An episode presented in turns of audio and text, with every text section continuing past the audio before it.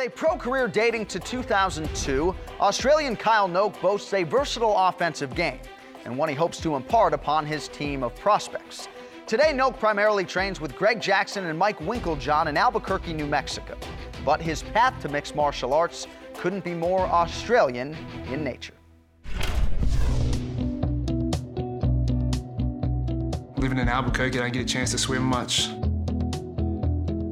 Whenever I'm home, I, the first thing I do is try and get to the beach.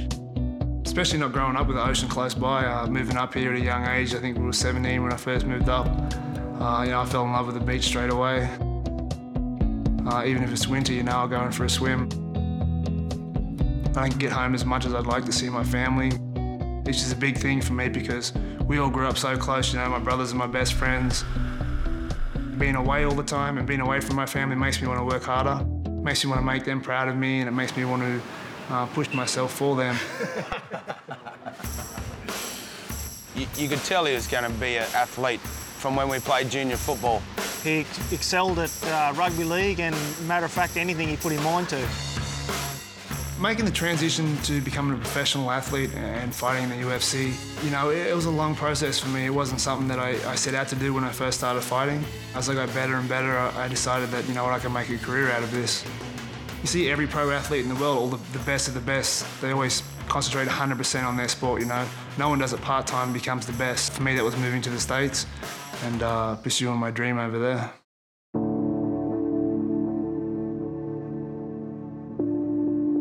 Steve Irwin had a huge influence on my fighting career and my life in general. You know, he was a great guy to work with. You know, he loved the sport of mixed martial arts.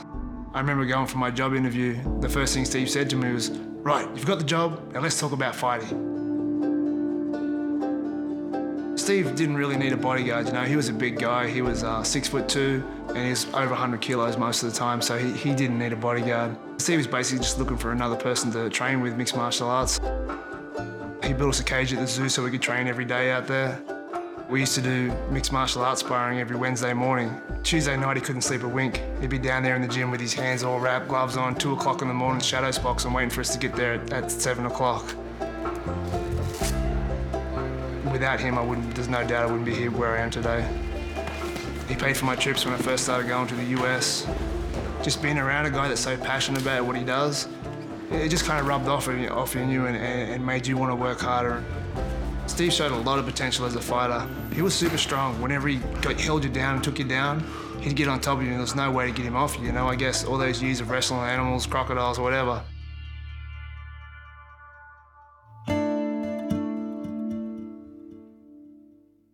Yeah, you know, I was very upset when Steve uh, passed away. Um, I just left him two weeks prior. We'd been up north for six weeks catching crocodiles and doing research and putting satellite trackers on them. Um, you know, I, I, got I got a call to have a fight in the States, so I started my camp in the States, started getting ready for a fight, and then um, I got the, I got a call and got the news that Steve had passed. So uh, obviously I packed up all my stuff and, and, and flew back home to Australia to say goodbye to my friend.